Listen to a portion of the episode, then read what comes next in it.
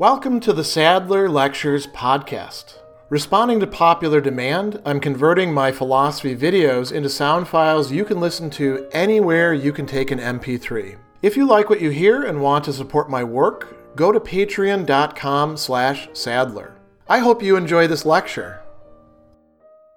Book one of St. Augustine's Confessions begins with Augustine confessing that he's a bit confused about the nature and we might say the location of God. Where can God fit in? What can fit into God? Where could God be? And this is particularly pressing given that in the very first chapter we have one of the most famous expressions of Augustine and in philosophy in general. He tells us that our heart is restless until it rests in you, Lord. And so, what does it mean to rest in God? Is this something merely metaphorical? Well, we have to figure out where God can be and what God can be in order to have any possibility of answering this. And if we back up just a little bit in this, this very first chapter of book one, he tells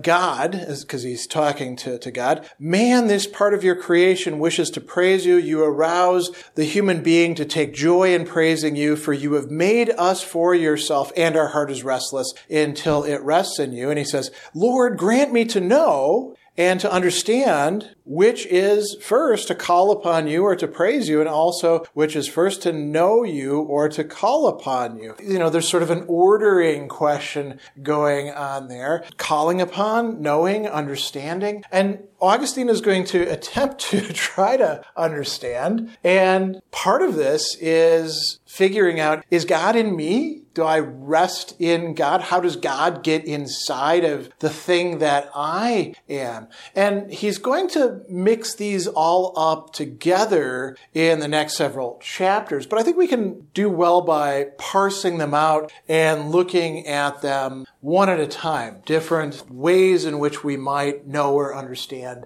God and know or understand where God is. So we can think first about God and the created universe. So the totality of what is. And Augustine brings up heaven and earth. First he talks about that, and then he talks about hell.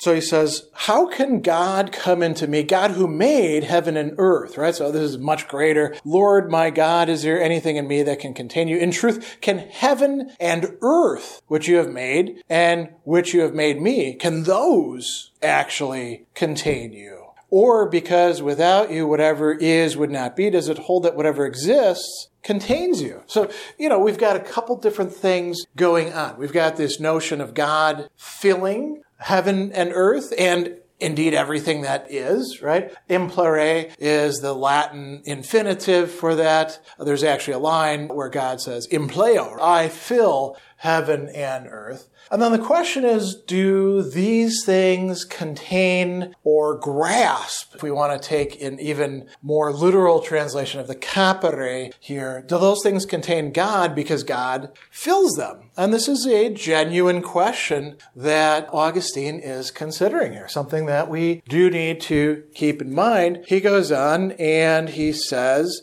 do heaven and hell contain you since you fill them, or do you fill them? And does there yet remain something further since they do not contain you? And part of what's going on here is Augustine is working through some commonsensical but mistaken understandings of what's actually going on here. Can God be parceled out so that we'd have the part of God that's in heaven and earth and then a surplus? or because of the thing that God is, the kind of thing that God is, not a thing actually, is this a mistaken way of looking at things? And he goes on a little bit further and says, Where do you diffuse what remains of you after heaven and hell have been filled? Or do you who contain all things? Now notice that. This is a reversal of perspective. It's not that first you've got heaven and earth and then God fills them up after maybe God makes them or something like that. God is greater than heaven, earth, hell, all these things put together, and God contains them rather than them truly containing God. And he says, You fill all the things you fill by containing them. The vessels that are filled by you do not restrict you. Even if they're shattered, you are not poured forth, right? You fill all things and you fill them with your entire self. But since all things cannot contain you in your entirety, do they then contain a part of you, a bit of God? Like God's a bit over here and a bit over here and a bit over here. Some God's up in heaven, some God is in earth, some God's down in hell, and in all the different things that are in those. And he says, no, that's not going to work do all things simultaneously contain the same part? Do single things contain single parts, greater things containing greater parts, smaller things containing smaller parts? And he's bringing this up because this is a wrong-headed point of view, but he's not actually going to come straight out and say that. So God can't really be parceled out as if you could have, well, three quarters of God existing here and then the other quarter over there. In chapter four, he turns to talking about what we can say about God we talk about these as the divine attributes in part, but he says a lot more than just the traditional divine attributes. And maybe this is a way of thinking about where God is. God is in these attributes. He says, What then is God? What I ask unless the Lord God, who is Lord, but the Lord, who is God, but our God. Now that's kind of vacuous. That doesn't tell you an awful lot. And so he launches into a whole bunch of mosts. Most high, most good, most mighty, most almighty, most merciful, most just, most hidden, most present, most beautiful, most strong, stable and incomprehensible, unchangeable yet changing all things. Now notice that we are getting some what appear to be opposites here, some paradoxes, most just and yet most merciful merciful uh, do these actually go together? This is, you know, something that people had to think about quite a bit. And a lot of that continued on after Augustine. Unchangeable, yet changing all things. Never new, never old, yet renewing all things. Most hidden, most present. There's a lot of paradoxicality to this. I'm not going to go into every single epithet that he has here, but we should think about some of these. There's a long segment where he talks about all the different things that God is is doing with the created beings. He says, gathering in yet needing nothing, supporting, fulfilling, and protecting things, creating, nourishing, and perfecting them, searching them out, although nothing is lacking in God. There's no other thing motivating God to do all these great things. It's just what God does.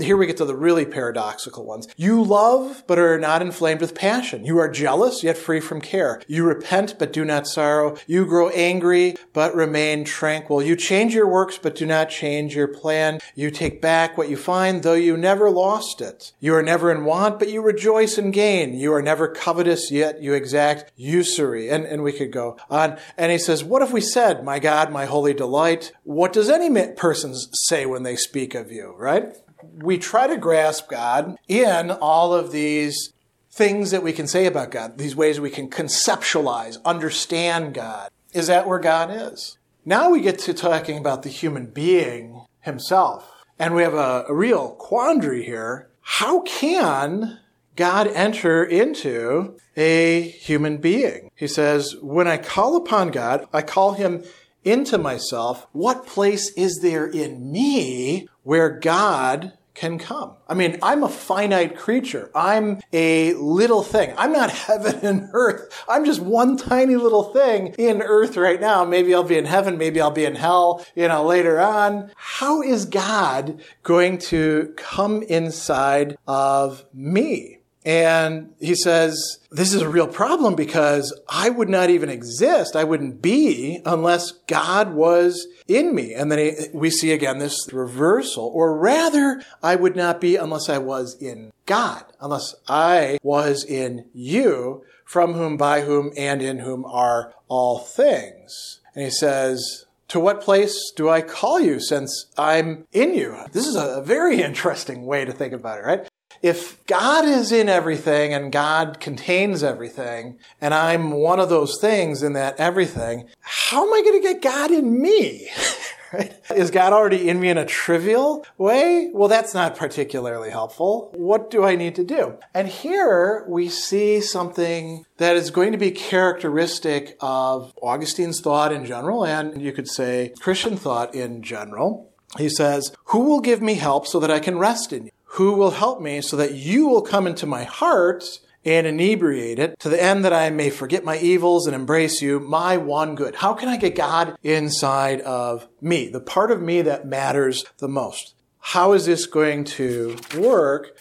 He identifies a problem. Too narrow is the house of my soul for you to enter into it. So that could be the end of the discussion, right? Ah, too narrow. No God in here. Well, what do you do then?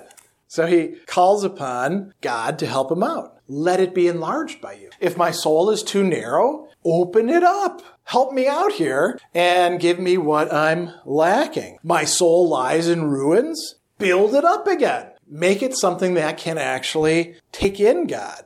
He says, I confess and I know that my soul or my heart contains things that offends God's eyes.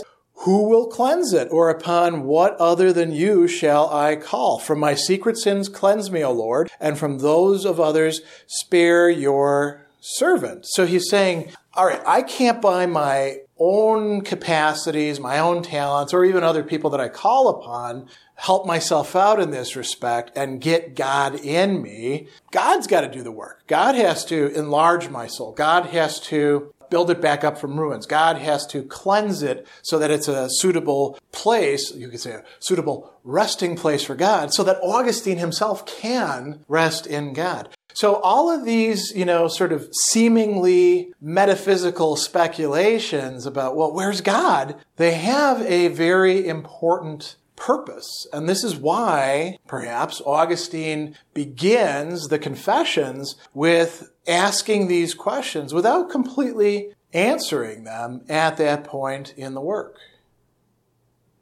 Special thanks to all of my Patreon supporters for making this podcast possible. You can find me on Twitter at Philosopher70, on YouTube at the Gregory B. Sadler channel, and on Facebook on the Gregory B. Sadler page. Once again, to support my work, go to patreon.com slash sadler. Above all, keep studying these great philosophical works.